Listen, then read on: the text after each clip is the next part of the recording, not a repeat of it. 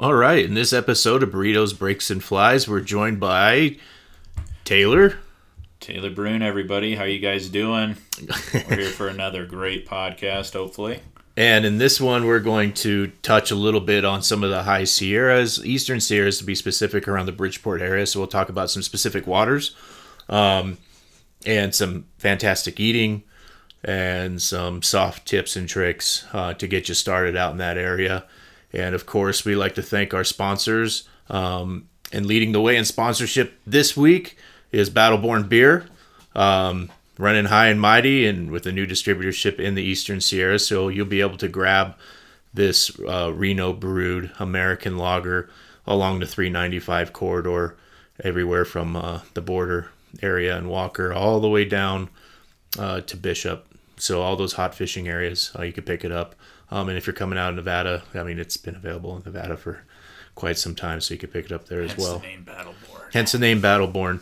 Um, also like to thank uh, Adams Built Fishing, Monarch Fly Lines, uh, Semper Fly Tying for the cool materials that we catch fish on, um, and Mystic Fly Rods. Um, we recently got into the the Reaper X's and they're pretty sweet. And um, also local Bridgeport Eatery Growlers. You got to try it out. You'll hear more about it in the podcast. So stay tuned, and we hope you enjoy this episode of Burritos, Breaks, and Flies, the Hush episode.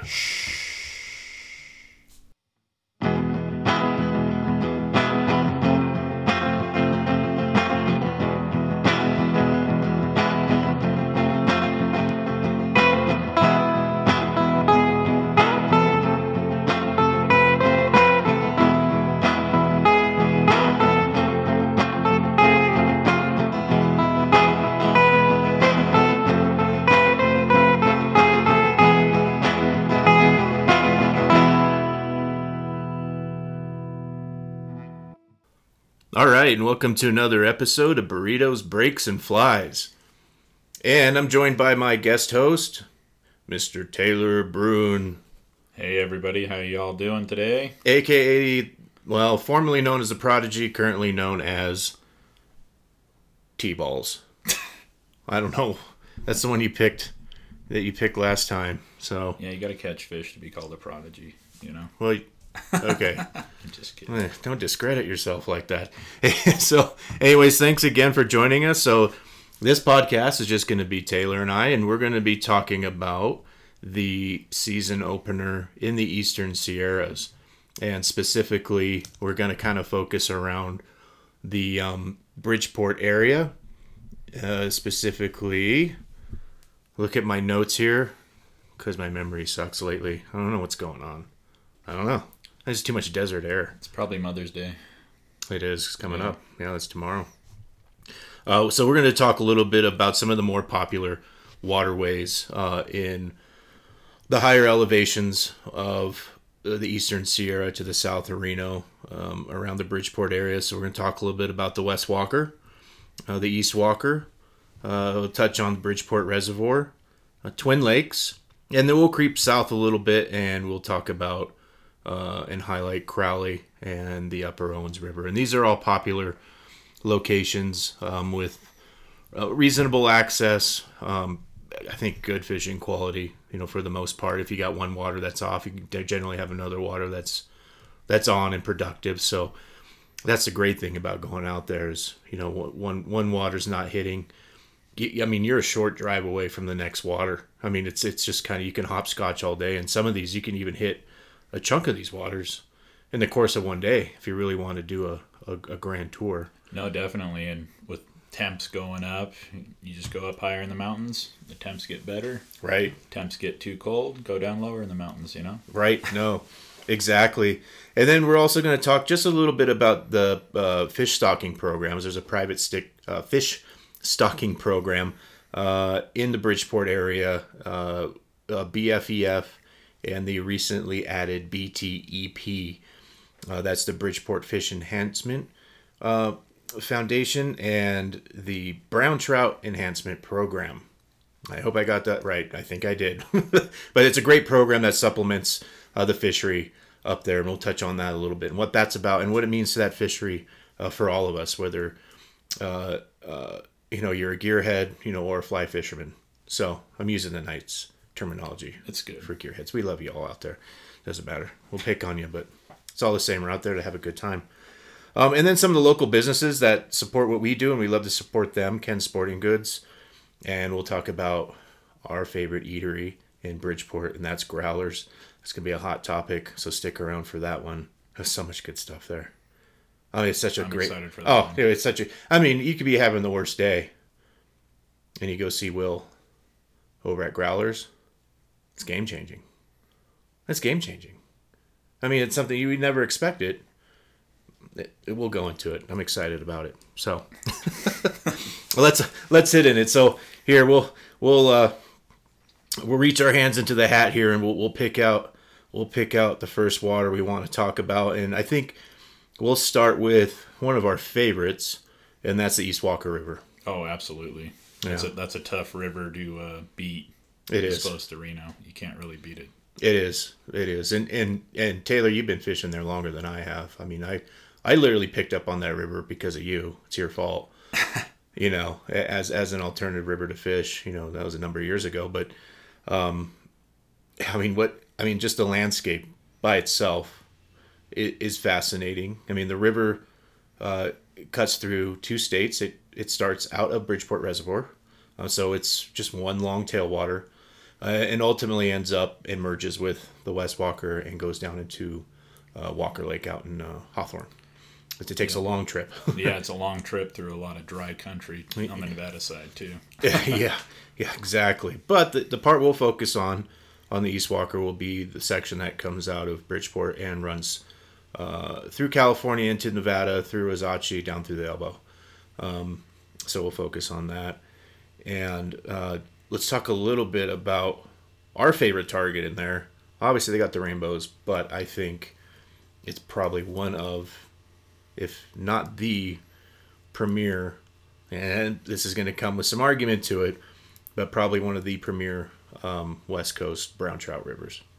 Oh yeah, no, the you know I, I went messing up, messing oh messing up right. Got tangled a few times. It was windy, but messing around up at the elbow and uh, NDOW just stocked it a couple weeks ago, and the brown trout fishing was on fire. Mm-hmm. Not wild, sadly. Couple wilds, a couple wild rainbows in there still, but tons of brown trout. And it seems like those stalker browns seem to fight a lot better than those stalker rainbows. I don't know what it is about that. Well, it's just a lot. It's a hardier fish, and it, and and there is that stocked element. I mean, you get the uh, the stalkers on the Nevada side, but what what the real treat is is the um, is those kind of homebound large browns that hang out in there that either spend their time growing up in Bridgeport Reservoir and find their way into that river and make a life in there and all those nice little deep holes and and hard runs. And there's just so much there's so much for them to eat. There's from what i understand there's like tw- over 20 different bait fish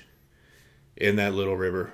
Um, you have crayfish you have scuds you have large stoneflies really large stoneflies uh, nice size caddis you know and then all the other you know basic um, you know insect life in there. Um, even this the, the terrestrial stuff coming off you know off the lake you got uh, dragonflies you got uh, damsels in the pools you have uh, frogs you got mice. There's everything for them to eat. And, Yeah. and they get i mean they get they get chunky you know and that's a lot to be said in such a small water you know i mean some of those are getting pulled out of there um, you know there's reports of you know anything from 26 up to 32 inch brown trout getting taken out of there and i've seen the proof oh yeah, no. You know, you look at you look at the Truckee River, and you'd think there'd be massive browns in there, and there are. Oh, yeah. they're far they're few and far between as of late, but for some reason that little East Walker, just for the size of the river, it would surprise you what you can pull out of there.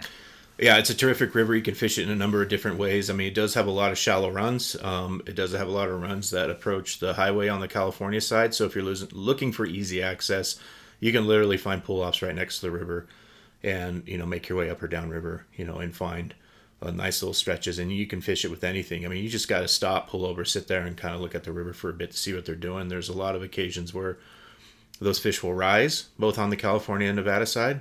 Um, that's fun, you know, when they're rising because they'll move into the shallows and come up and pick stuff off. Um, and the nymphing game is is you know relatively strong there.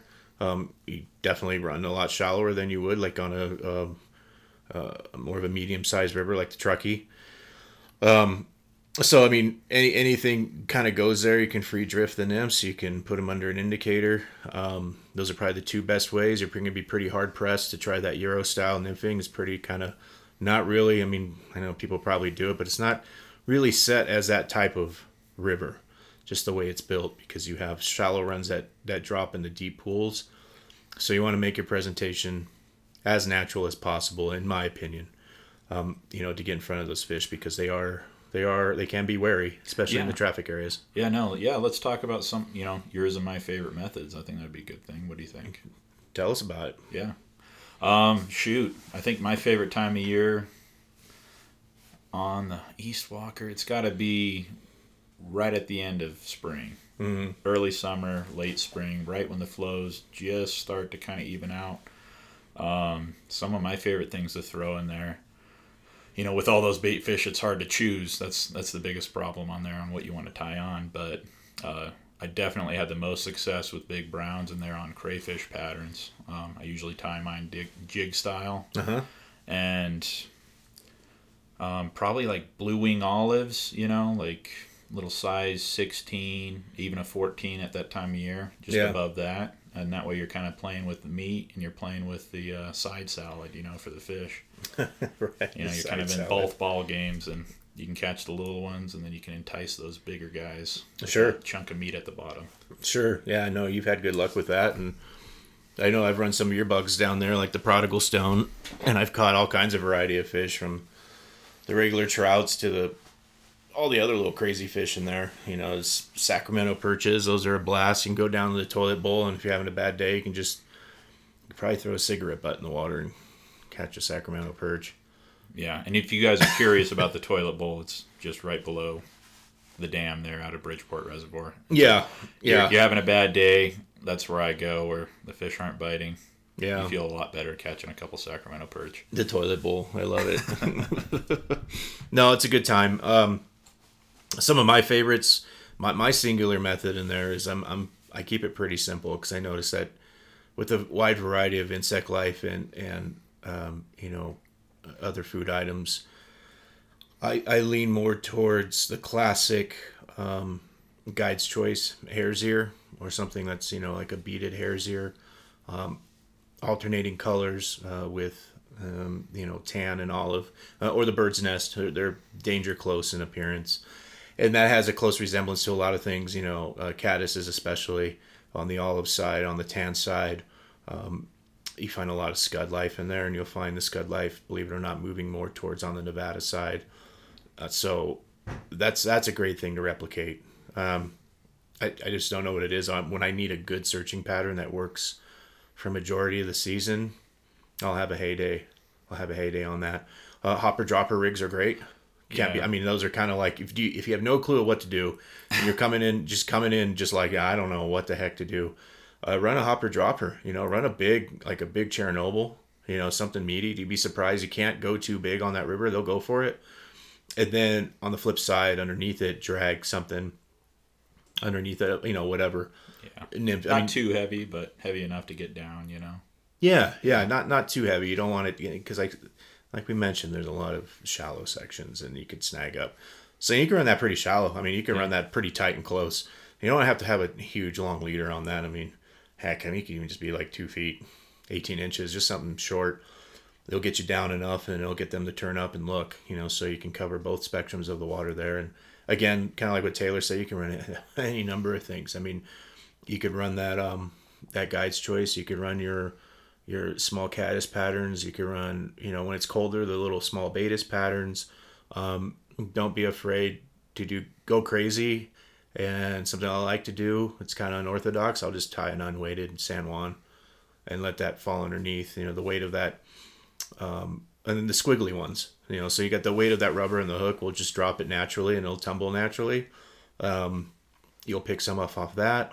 Uh, buckskin caddis when the caddis bite is on, the buckskin caddis Oh, are yeah. great. Yeah, and and those those sometimes are tough to find in local fly shops, but um, Ken Sporting Goods has quite the array of things that work on all those local rivers, and they carry a ton of them. Yeah, and even in later in the year, like I found good luck on like the October caddises in there. Sure. They, I mean, we Sure. can go all day talking about it. Yeah, Madam X's, Madam X's work there. Well, know. we tried, we talked about dries a little bit. We're Yeah. not really dry guys, but I guess streamer wise, I really like the dead drifted just because it does tend to be a skinnier yeah, water. So I usually dead drift into a swing at the end, you know, with like a olive or brown leech, yep. whatever, or crayfish, whatever you want. Yeah, and then uh, uh, punky perches. Um, if you get your hands on one of those, if you want to uh, get meat in there, um, put one of those under an indicator. Uh, don't be afraid to do a, even like a small balanced leech.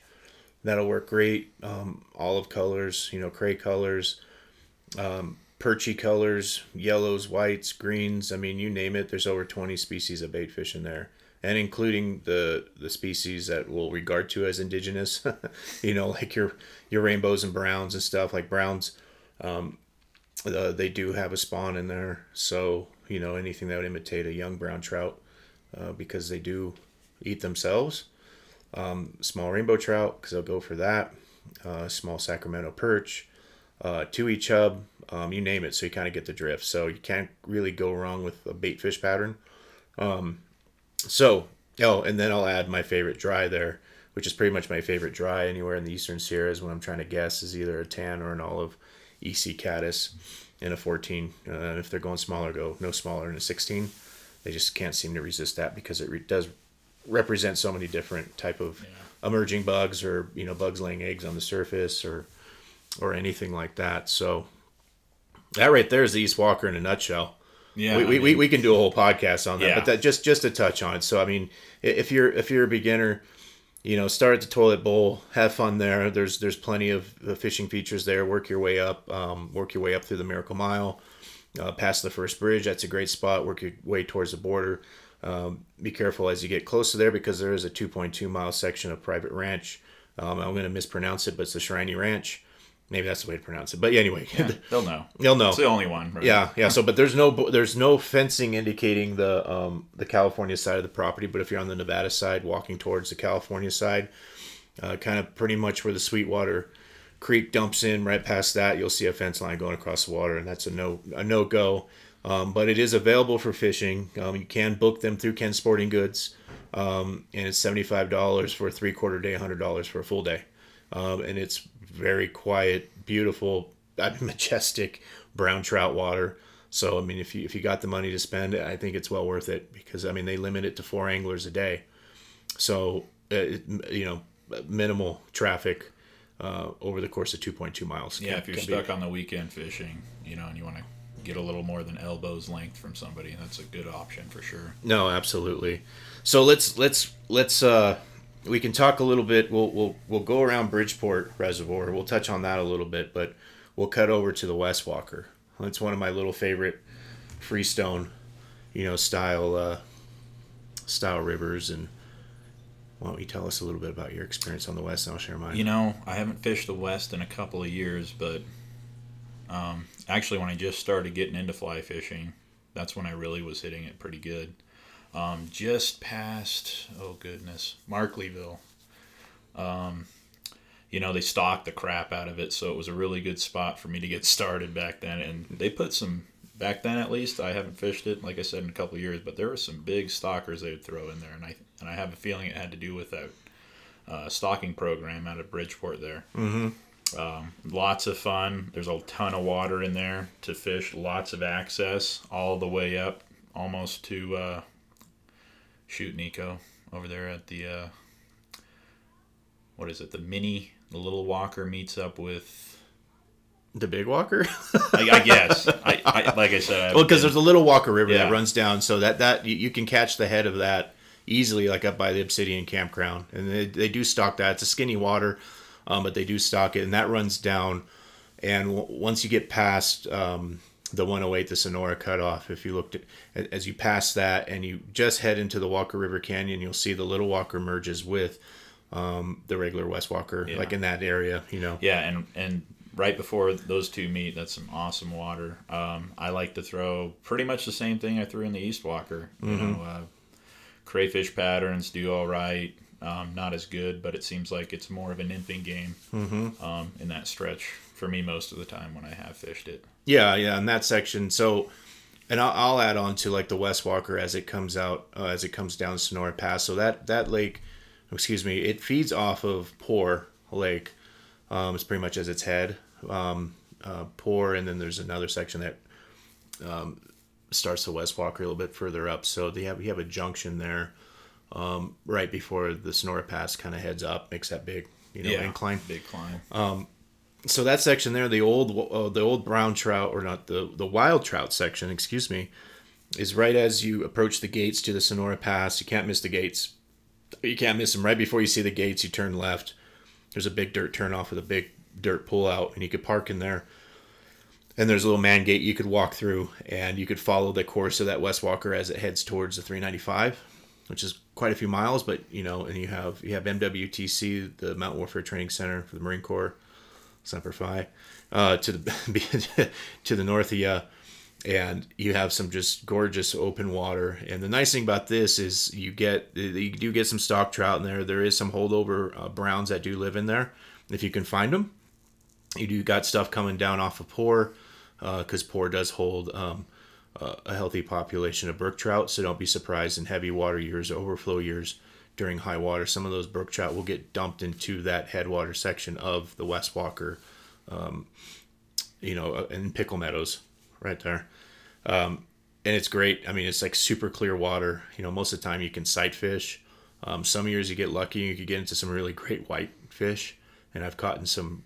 If these fish basically, if I if I was in Nevada, I would have caught an. If it was in Nevada, they would have been record fish in Nevada because the, the whitefish I was pulling out of there were just phenomenally huge. And again, they're eating like size 16 EC caddises.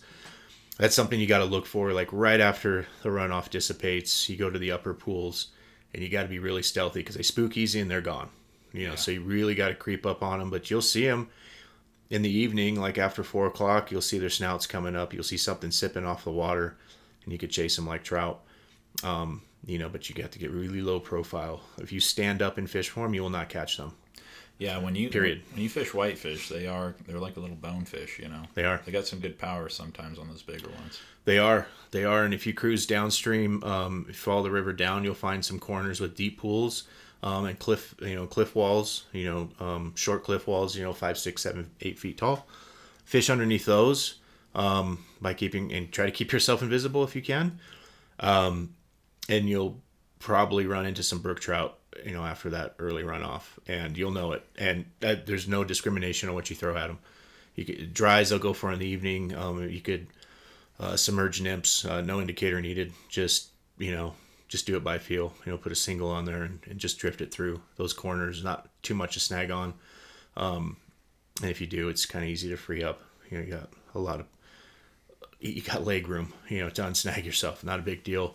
Um, it's great fishing, great sight fishing. Um, and then you move further down um, uh, to the first crossing off the 108 and you can fish under that bridge, you know, or to either side of that bridge. And when the stalkers get put in, that's a great place just to rip little LCTs and, and whatever California fishing game um, decides to dump in there at that time. And again, that's that's a water that's going to be supplemented this year, I believe, by BFEF too as well. So you'll find some bigger, you'll find some three to five pound rainbows in there. Yeah, I believe there was that big uh, what bacterial outbreak in the state hatcheries this year again. Yeah, probably, but Yeah. that, that, that's the nice thing about the BFEF is that they they, they, they supplement the regular California plantings um, and with quality fish. You know, so for the angler, you know, for some of us, I mean, I wouldn't call us purists. But I mean, we like to go for the wild fish. Yeah. You know, but you know, there's sometimes with these heavily trafficked waters, it's nice to, for them to get some life in those waters. And um, uh, Ray over at BFEF is doing a great job of you know he gets a, a quality fish gets it dumped in there. They're all tagged, so if you do catch it, um, and you plan to keep it, um, you take it down to Ken Sporting Goods, and they record it, take a picture of it, record the tag, and they have a drawing in their uh, summer fishing tournament.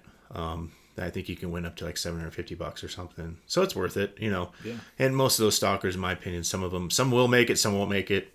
You know, so if, if you if you do want to take a fish home, yeah, that's a place to do it. You know, if you do catch a wild, put it back. You'll know it won't be tagged. It'll have sharp fins. Um, it'll be feisty as heck. Yeah, just you know, put that fella back because he'll kick around and he'll be there. He'll be there for the next time. Yeah, exactly. Yeah. So- And and you know about that West Walker and and the program with stocking it. Um, I've always found that area is just fantastic if you're just getting into fly fishing. yeah. You know, it, it's really that you know, Brad Pitt river runs through it kind of feel. It's It is. wild, majestic. You know, those stalkers really help keep you motivated. If you're not quite doing it right, Right. stalkers kind of give you a little uh, feel good. it's it's a great place to learn fly fishing. Um, it's it because it's wide open. You get those wide open meadows. I mean, there's a few tight spots, but it- they're kind of fewer than. I mean, it, it's rare. I mean, if you get in those tight spots, you're probably going to bypass it for the open water. So you can get a lot of good casting experience in if you're if you're trying the dry fly thing. Um, you know, working with the wind because you do get breezes through there. You know, sometimes you have still days, but more often than not, you know, you have some type of breeze coming in there. So you could practice your casting in there, practice your presentations. You can practice reading water. It's very simple water to read. You know, you can see features so you can understand them better. So when you go to a different river, even the East Walker, which usually is just steelhead green or sometimes puke mud colors, um, just because it's all, you know, tailwater from Bridgeport Reservoir, which is extremely nutrient rich. Unlike the West Walker, which is nutrient poor, extremely nutrient poor. I mean, it's super clean water you can learn to read those features in the west carry that over to the east and it'll help you out tremendously because they do share a lot of common uh, underwater features. Yeah, and that freestone when it melts off and it blows all those trees off the banks, so you don't have to worry about getting stuck so much if you're still learning how to cast. yeah no exactly and and, and you got to watch it. Like this time of year right now it's still running pretty heavy so you got to wait for it to run off a little bit. You know once it starts tapering off you know then you could hit it but i'm telling you just be prepared. It's cold water it's Very really i mean it's coming off the top. I mean it's not like bridgeport where it comes down and settles down Warms has a chance to warm yeah no that that that west is can be brutally chilly and sometimes you won't find your best fishing there quite honestly until july or august when it warms up you know so that that fishing you may have been getting on the east walker earlier in season you'll you know you'll get that uh, tempo um, replicated on the west much later in the year so you have a transition spot and and your, your fish quantity your fish count isn't going to be as high you know but it is rewarding when you do get into fish I mean, for me, nine times out of ten, it's a surprise. You know, I'll get into some stalkers. I'm like, oh, this thing hasn't been stalked in a year, and you find them. You know, or then you just like you get into the brookies or the whites, you know, and then chasing some brown trout around because there's there is stuff for them to eat, you know, and they got plenty of of room uh, to to move around and hold up in, even during the um, even during the dead winter months, you know, when that thing freezes up. So that that's a great one. So check check that one out.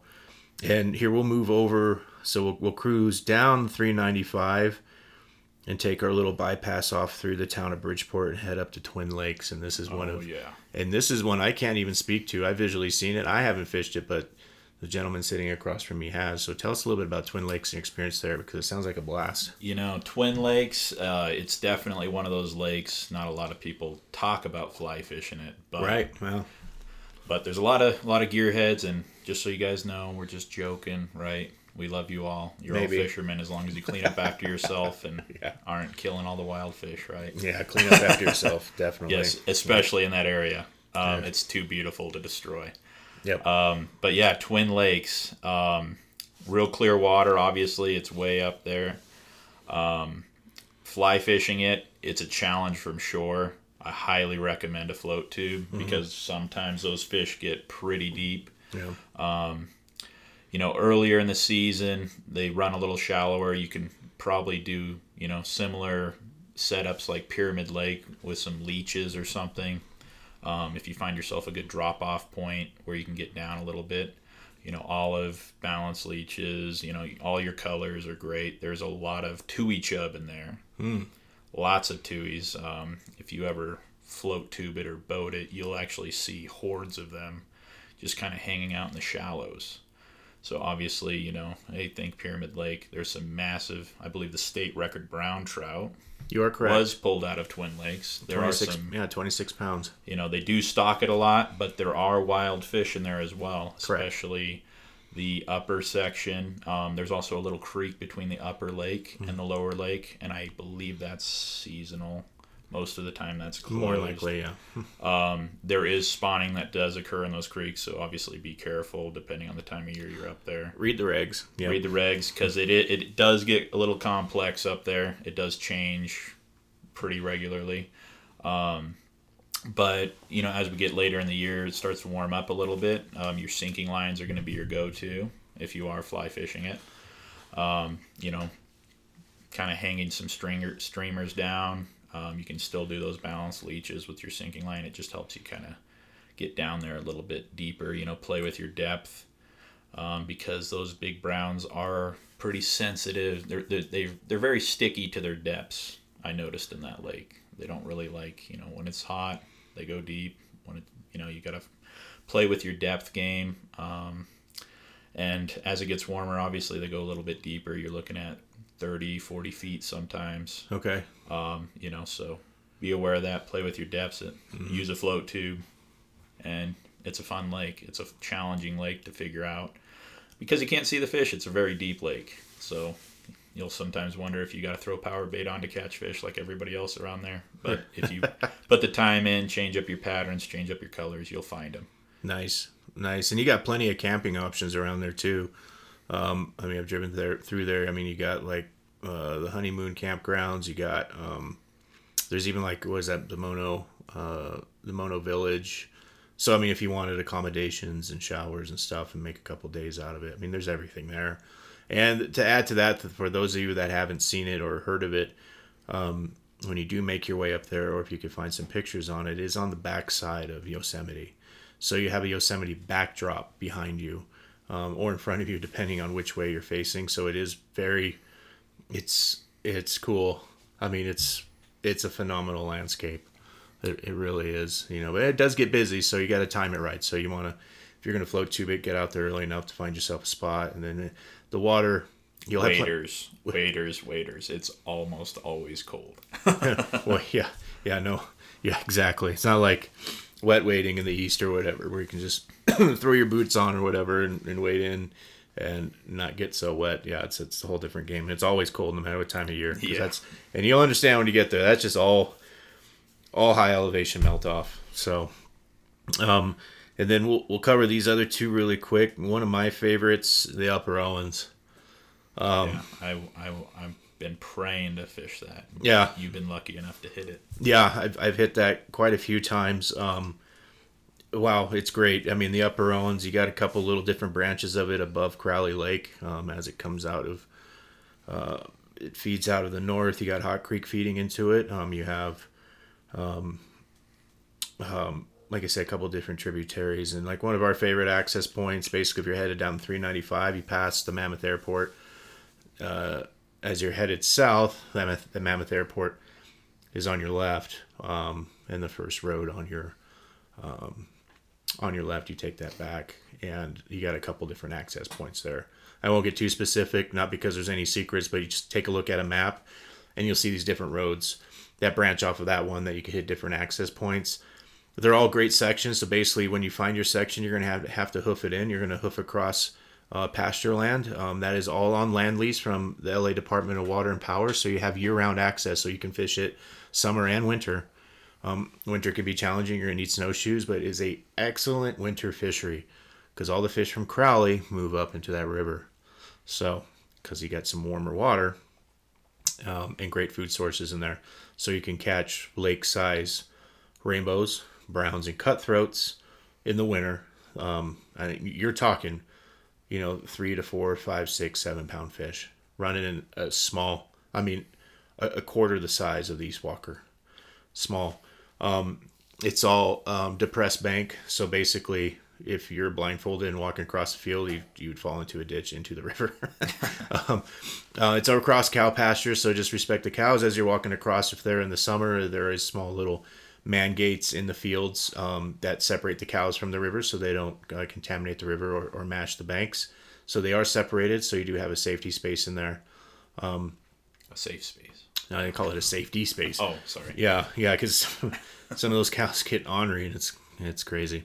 Um, so just keep eye of that man gate because sometimes you could get a uh, an angry cow and you'll have to hightail it. Um, and and work your way down, then work your way up, you know, and work the corners and the banks and all, all the common stuff. You know, you're gonna run smaller stuff in here, but like, you know, zebra midges, you know, red zebras, all your caddis patterns, you know, your worm patterns. I mean, there's really there's specific stuff that you can get into there, but just all the common small bug stuff, and they'll go for it. And it is it is stocked. Um, there is stocker trout in there, and there is you know a few wild runs in there. Um, and, and you'll know it. The great one of my great experiences is just walking up that bank, and then you can get up to like a little hidden corner. You sneak up behind those fish, and literally, if you stomp your foot on the ground, you'll see them dart upriver. So they're sensitive. So I I tend to use longer rods here. Um, no problem going in. I mean, it's a short river, so it's not much. There's casting to be done, but you're not casting across the river. You're casting up or down the river. Um, I've used everything from a 10 foot up to 11 and a half foot switch rods, you know, in lightweight up there to sneak up on a corner of a bank, get down on hands and knees and, and fish corners. Because if you know there's something tucked underneath that corner, you could fish them without them seeing you.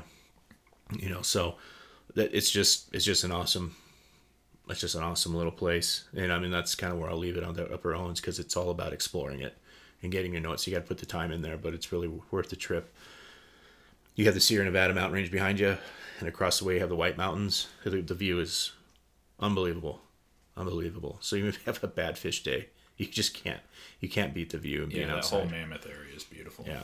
Uh, you do have to watch the wind because it is on a big flat plain, and you do get winds um, all year on that. So which that switch rod helps out with too. switch rod does help out. Yeah, you're not going to be putting out a ton of line, but you know line control you know is necessary. So don't be afraid to use a little bit heavier line out there than needed. Um, don't worry about spooking the fish if you get your presentation right. You know, just run a little bit longer leader, and you'll be fine.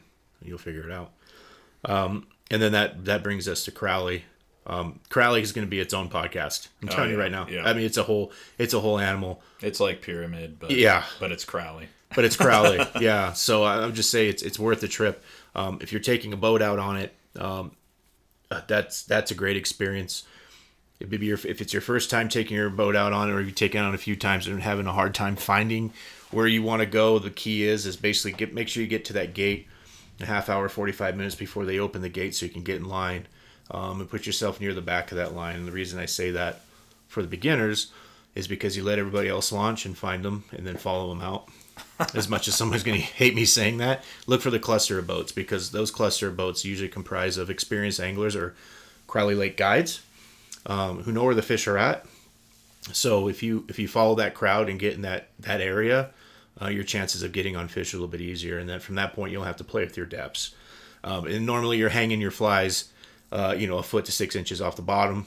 Uh, typically midge patterns, small midge patterns, you know, 14, 16s, maybe even smaller, but my luck is you know, 14s and 16s. Um, you know, deep indicator fishing, drop shotting, or even straight lining um, down, but you got to get suspended off the bottom. And there's other methods you can use, but the um, uh, the, the midging game there is pretty strong, um, and they're great fish. I mean, heck, they fight uh, amazing. I mean, they're like little freshwater tunas the way they fight. They just circle and belly on you, and, and it's uh, they're fish you can definitely put the onion to. You know, I, I wouldn't say it gives pyramid the run for the money, but the fight for the, the fight for a pound on those fish is excellent. You know, so I mean, if you pull up a fish and it's you know four or five pounds, it's a great fish, um, and you probably got a lot of fight out of it. You know, and it's a trick to keep him on. It really Probably is. gonna start paying Hayden every time we say the onion. Well, you do have to pay him. Yeah. Yeah. It's true. I say it a lot. I probably, I know. probably owe him a lot. I say it randomly. I'm like, oh, Right. uh, property of Hayden Buckmaster. right, right. So those are so so so those are some of the most popular waters that we like to fish. There's other waters, and we'll leave that aside now. There's a lot of exploring to do, um, but that that gets you your start. You know, in, in that area. Um, now I wanted to touch a little bit, kind of backtrack to the um, the BFEF program, and I'll just give you a quick quick nutshell. So that Bridgeport Fish Enhancement Foundation is the organization, is a nonprofit um, that that supplements the stocking of fish in all these waters I talked about, with the exception of um, of Crowley and the Upper Owens, because they mainly are sticking around the uh, the Bridgeport area, right? Um, and there's probably a few waters I left off, you know, like they Just stock a few hundred, probably. a few hundred, but they uh, they do stock um, the they do stock Robinson Creek, um, which comes out of uh, um, the Twin Lakes and, and runs into um, into Bridgeport. So you have that if you can find the Robinson Creek, which isn't hard to find when you go up there. Yeah, just look at a map. Look at a map and you can see it from some sections of the road as you go back towards Twin Lakes. They do stock that with quality fish. Um, from time to time, they'll put fish in the Little Walker um, from around that Obsidian area all the way down. That's a beautiful stretch of river, small river with cool little pools in it. So if you got a lot of time on your hands, you could venture that whole section and you'll find uh, holdover trout um, in that section. But um, so basically, uh, BFEF they're they're stocking uh, tag trophy rainbows um, in these waters, and you can't miss them. They usually they'll have like a bright orange tag uh, on their dorsal fin, you know, with a number. So you'll know that you got into one. But they're uh, quality fish that they're they're pulling out of Oregon and stocking them down here. Um, but they're all nice. I mean, they're it's awesome. The same ones that they're stocking in Bridgeport Reservoir, they're stocking in, um, you know, in some of these rivers and stuff. So it is a nonprofit. So, um, you know, you do have the opportunity to help these guys out with donations if you're in that position. Um, all it does is help increase the fishery. And with that being said, since we're a fly fishing strong podcast, um, they are implementing the BTEP, which is the uh, the brown trout um, enhancement program. And in a nutshell, in the past, they have had a few occasions where they were stocking like catchable and subcatchable trout into those local waters. Um, it looks like this year they've been able to secure up to 10,000 brown trout that were recently hatched, and they're growing them up to size, you know, to plant those in waters. But we're looking at stuff like, you know, getting some more in Bridgeport Reservoir, which Oh, we, we didn't touch on. Oh, we will go back to that. Yeah. But we didn't touch on Bridgeport's just a it's just, it's just, a holding ground for just pig trout. And I guys, mean, all these all these places we're talking about, they do deserve their own podcast, but they do. Is, we're just kind of introducing it all here. They do. They do. Um, so they'll they'll supplement uh, the stocking in, in Bridgeport Reservoir um, and the East Walker, which is exciting just because the new regulations that California put forth on the California section East Walker are, in our opinion, opinion, pure BS. They're ridiculous. There's been a lot of effort put forward to try to, you know, circumvent that and get those reversed. Um, but since, for whatever reason, now you can go in there and you can pull trout out where before you're very limited on what you could pull out um, and what you can use. Um, but with that being said, just to supplement that fishery, they're looking at putting some in there, which would be great because that'll help improve the catch rates for the novice anglers and then help shadow um, the trophy rainbows and or rainbows and browns that are you know that, that we like to go after you yeah know, and, and and you know that that east walker it's one of the few wild trout rivers in california still you know where they naturally reproduce. So right. we got to treat it with a little bit more respect if we don't already do so right you know even though we got these regs kind of pulled off well, and the, the most the, one of the biggest things I'm really excited about this program is the fact that BTEP would like to stock uh, the West Walker, which is huge yeah. with, with, Browns because you know what that that would be a, a great location for the Browns, um, and the brown being such a hardy fish, it could endure um, the tough waters there. Um, you know, I think there's plenty of food source there for them. Um, and it's just such a hardy fish. And it's a wary fish. Even if it's stocked they just return to their natural roots so much better than a rainbow. You know they don't have that you know drool looking at the sky effect that some of these stocker rainbows have. Yeah they, they get used to the water a lot faster i noticed you know. They, they don't have the scrapes on their fins as long as the uh, you know the rainbows seem to be running into walls even after they're put back in the river sometimes. Uh yeah. Yeah. That, that's a whole thing i won't go into just we'll, we'll yeah we'll touch on that later. Yeah. Yeah. More podcasts. Yeah. There we go. Yeah, I know it's controversial. Um, anyway, so the brown trout supplement. There'll be some other waters that they'll supplement as well, but I think this would be a great this would be a great enhancement um, for the area, especially for the fly angler uh, going after a more um, you know a species that's just harder to get. You know, it's more prized and will grow to size. There is plenty of food sources in all these waters, you know, they'll grow bigger and faster in other waters, you know, and some, you know, they might grow a little bit slower in the West Walker, but they'll get there, you know. So, um, and I think it'll be great in the East and supplementing Bridgeport. There's so much food in Bridgeport Reservoir. Those browns will get big and nasty. And if anything, when they get big and nasty, they're going to be breaking more people off than they're catching them. You know, Yeah, you know, just like Twin Lakes. You mean, know, it's the same get- water coming out of Twin Lakes. I mean, unless they're ripped in the face with the Rapala, but you know, that's Hopefully, it's at least barbless. Right. It's still got three hooks though, so it's right. Yeah, right. And then in, in with the, the BFEF program and the BTEP, even though they're stocking these and and you can take them home, they do highly encourage. You know, if if if you catch the fish, you know, you know, put it back. If you're not interested in keeping it for the next angler to catch, or for it to grow to even bigger size and enable somebody else to have the chance to catch a trophy fish, because these fish will adapt, and a lot of them when they do hold over, um, they turn into great looking fish. You know, and they fight well. no, absolutely. And you know, every once in a while, I do keep a trout myself. Yeah. You know, eat take what you're gonna eat. You know, Right. We've all been there where we got our limit of trout, and Right. nine of the ten end up freezer burnt. You know, so Right. Just make sure you're gonna eat them if you're gonna keep them, right? No, Follow the regs. no, exactly. Yeah. Exactly. Uh, we'll touch real quick on the tackle here. Uh, I mean, across the board, I mean, it kind of varies, but I think from our end, uh, you could probably have a great time in all these waters. If you had to bring one rod, one size, I would say, aside from our affinity for switch rods, I would say 10 foot Yeah. uh, 10 foot rod uh, or 10 foot three, kind of like the Mystic outdoors, uh, like the M series um, or the Reaper, um, 10 foots in a six weight. I think you could use on the river and still Oh yeah. Yeah, absolutely. I mean, for everything. And the reason we say that, Dries, streamers. Yeah. You know, we're talking the whole.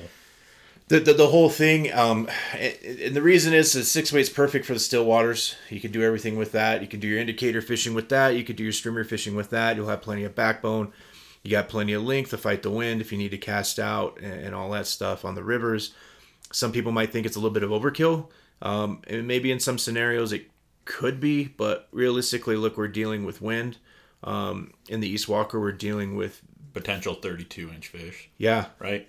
no, absolutely, and and those fish know the water, and when they run on you, here's the thing about the East Walker: if a, if a, if a sizable fish runs on you, you have to have uh, the onion to stop that fish, uh, because you're not going to really have much room to run, and, yeah, it, and it's, very rocky, um, especially on that California side. it's very rocky, uh, high brush lines on the side, so it's not like you run along the shore in a lot of areas, and that is not a friendly river to try to run up in the rocks.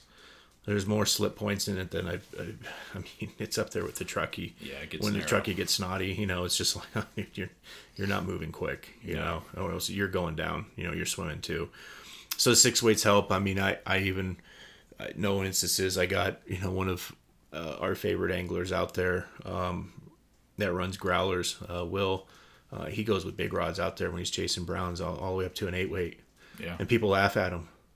Oh yeah. No, I mean, It, but it, it's the it's the real deal because you'll get broken off on anything else. people laugh at us for their switch rods in the truck. They laugh at us all the time.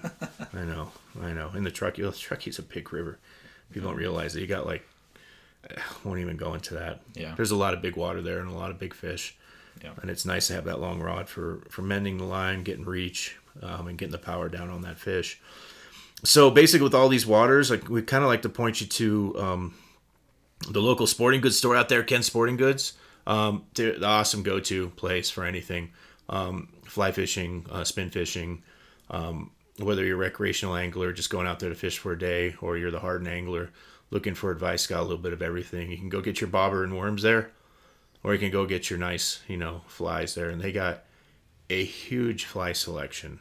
Like it's, they got more flies than you could shake a stick at that are great for local waters and other waters in the Sierras. So if you're trying to pack up while you're there for another water, you know, in the West, um, they probably have the fly for you. Um, and they got plenty of backup gear. They carry all the Adamsbuilt nets, um, you know, fly boxes. You got waders there. You got extra rods in case you break something. You got leader material. Do they got Battleborn beer yet? Do they have Battleborn beer yet? Yeah. Probably. They gotta have it. They gotta have it. yeah, probably. um, and um, yeah, I hope so. And yeah, Ken Sporting Goods got the best beer prices in town. So if you're a beer drinker, uh, walk into Ken's and he's got a little cooler. Uh, when you walk in door to the right, you'll see it, and uh, best beer prices in town for for those that need it. Um, but yeah, go talk to any of the guys in there. Um, and uh, they'll, they'll set you straight. You know, they'll they'll point you in the right direction. Uh, no BS, and they'll let you know where the fish is hot and where it's not. Tell you what to do and what not to do. Yeah. Um, and they're pretty great about, you know, when you get into the hotter months and stuff. You know, they'll turn you away from places saying, "Hey, I wouldn't fish here." You know, we want to keep that fishery going. You know, go here. You know, so great advice. They won't point you in the wrong direction. You know, and it's a cool store. All kinds of cool knickknacks. And they recently redid the, uh, like the gift side, like the gift shop side. Oh man, I'm gonna have to hit it up. It's cool. It's just all kinds of stuff. You're Yeah. like, I'm not gonna get anything, and you're like, walk out with magnets and stickers, and you're like, what the, what the hell? But Yeah.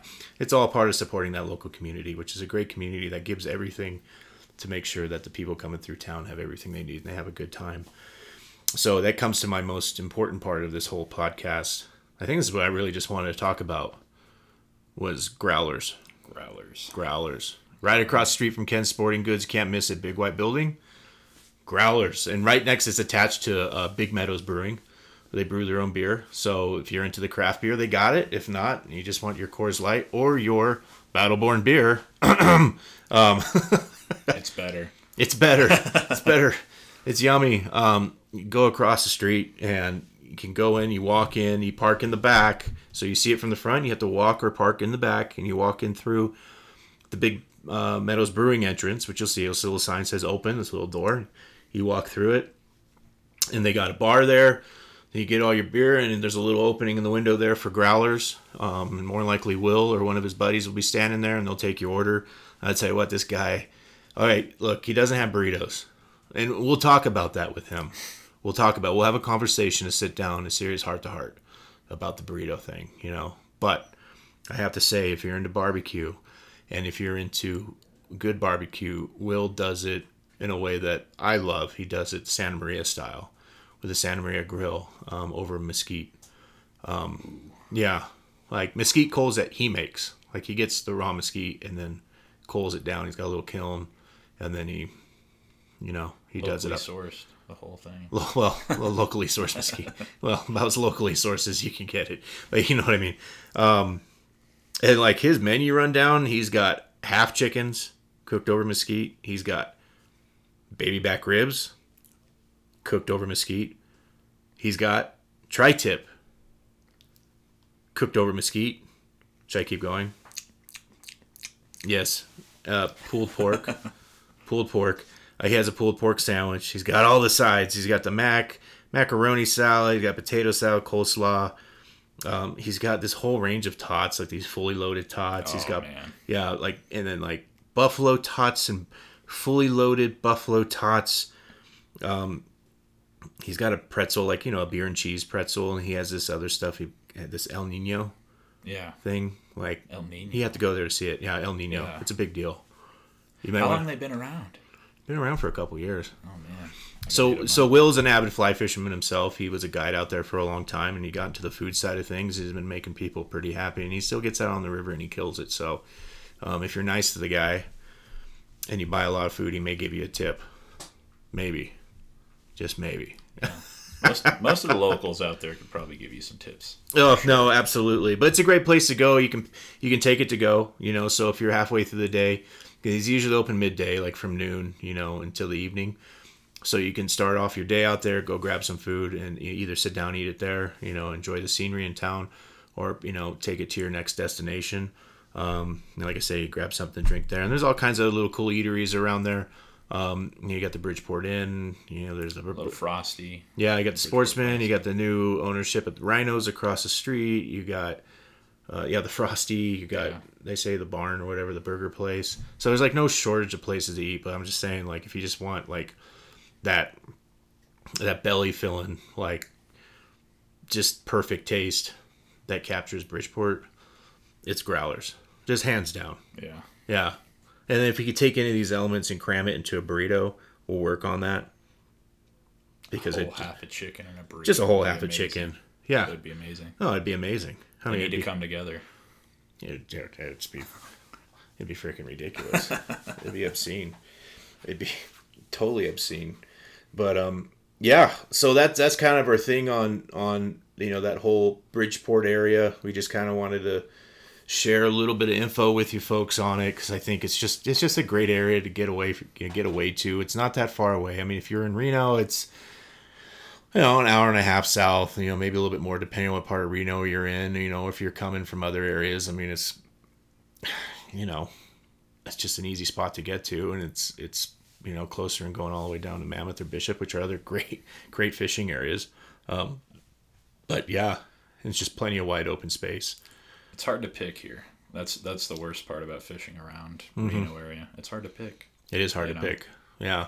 You know, it, we're kind of spoiled. You think like we're limited on waters, but to really not, you know, and we're, we're within shots of all these great, these great locations. And, um, you know, it's, it's tough not to, tough not to talk about them. And I don't think we really gave anything away. You know, any of these waters that you pick, you could spend, you know, a, a majority of, you know, your, your summer on them, you know, Hey, playing let- with them. Let's make figure 'em out. everybody mad. You ready? All those secret spots, they're still on a map. Uh oh. They're still on a map. So They're still there. Maps. if you look for little blue spots on maps, you'll Like, find we gave it away. We gave it away. You'll find those secret spots. Yeah, and a lot of them take a bit of a planning and execution to get to. Um, Homework, homework for sure. a lot of homework um, and a lot of commitment uh, to fish those right. And sometimes you do your homework, and the test is way different than your homework. Right. We've experienced that a couple times. It is. No, absolutely, it is. And uh, yeah, so you just got to go in prepared for everything. So whatever water you're looking at up there, make sure you do your homework on it, and then double down on that homework, um, and then take other stuff with you that. like life straws. We're not sponsored, but No, sure we're you have not, enough water so you don't get trapped. Yes, there is one lake that we went to, and we are like, wow, we thought we could carry in enough water, and then we saw some dirty little creeks running around us. And like, well, if we had a life straw, we wouldn't be complaining right now. Yeah. Or cramping up or laying on the pavement for 30 minutes, as I did, and basically having a heart attack. Um, that was great. But it was still worth it, right? Oh, absolutely. Yes. Yeah. Absolutely. Right. Right. It was great. Looking forward to it, but not really again this year. Yeah. And we got our shout out, I think, right? Oh yeah, we do. So, um, yeah, quick shout out to, well, we'll go off his Instagram handle to to Nemo in space. Hey, thanks for the props, bud. Appreciate your uh, listenership. we Yeah. like seeing that, and uh, it just in a nutshell, it, we it came across this random tag, and we we were compared to um, uh, the other podcast. I won't say the O word here. It's banned. I can't say it, but another large podcast with with Mr. Rosenbauer, who we love. He's a fan- Amazing. He's a freaking fantastic. He's a fantastic angler and guy, man. But for someone to give us props, uh, uh, dude, Nemo, thanks a lot, man. That says a lot, and uh, that's why we keep doing podcasts for for folks like you. So thanks, man. Um, and send us a DM. We got some flies for you. Give us an address. We'll send you some. So, um, yeah, you got anything else to add? You know? No, I mean we we didn't cover everything, not even close. but- No. But, that's how you get started in in that Bridgeport area. Yeah, Sure. yeah, it's probably one of the most broad podcasts we've ever done. We didn't really drill down, but Yeah. I think the reason is we want you to go out there and experience it. And Bridgeport's one of the few little towns like they I mean everyone I've ever talked to in all those fly shops or anything, you know, if you guys have questions, Mm-hmm. everyone in those towns, you know, in Bridgeport is amazing. Yeah, That I've ever talked to. I've Yep. never ran into somebody No, that's a jerk, so no, no. It's an extremely tight community that that that welcomes uh, you know the visitors and stuff. That's their lifeblood, um, and they like to share their area. Um, but just please, with that in mind, you know, just respect it. You know, pick up after yourself. Just be nice. Be cool to the other anglers, even if they're not cool to you. Just keep a smile on your face and keep moving along. Keep fishing. There's a lot of water. Lots of water. Lots you of know, water. you don't got to get crammed up with each other. Nah, nah. You see people hike a little bit more. There's probably better water anyway. Yep, there's So- plenty of elbow room out there, even on the weekends. Oh, especially on the East Walker, like you'll Yeah. see like FlyCon out there. Um, just just don't let that discourage you because they're all concentrated on the easy access spots, you know, and they they usually just get stuck to one spot. So just yeah, just move away. Go a mile or two, and you'll be surprised how empty it is. Oh yeah, yeah. And there's there's plenty of eager and willing fish out there, but be nice to the fish, put them back, keep them happy, you know, and then it'll be good the next season. So. Absolutely. Yeah, I dig it. So, all right, well, great. I hope you enjoyed this. Gave you a little quick, brief overview on some of our uh, favorite spots in the Eastern Sierra. And, uh, you know, if you got any questions, you can reach out to us um, on our IG handle, which is Bearfish Alliance, or you can email us uh, by going to uh, the bearfishalliance.com website, and we got plenty of contact stuff on there. Just mill around and contact us, email us. It's like on every page. So, Or don't and keep listening to the podcast. or don't just keep listening to podcasts, or just just go out there and fish. You know, just get it over with. So, all right. Well, thanks again. Thanks Taylor for for hopping in. Thanks for having me, Nico. It's always a pleasure. Yeah, buddy. All right. And until next time, tight lines.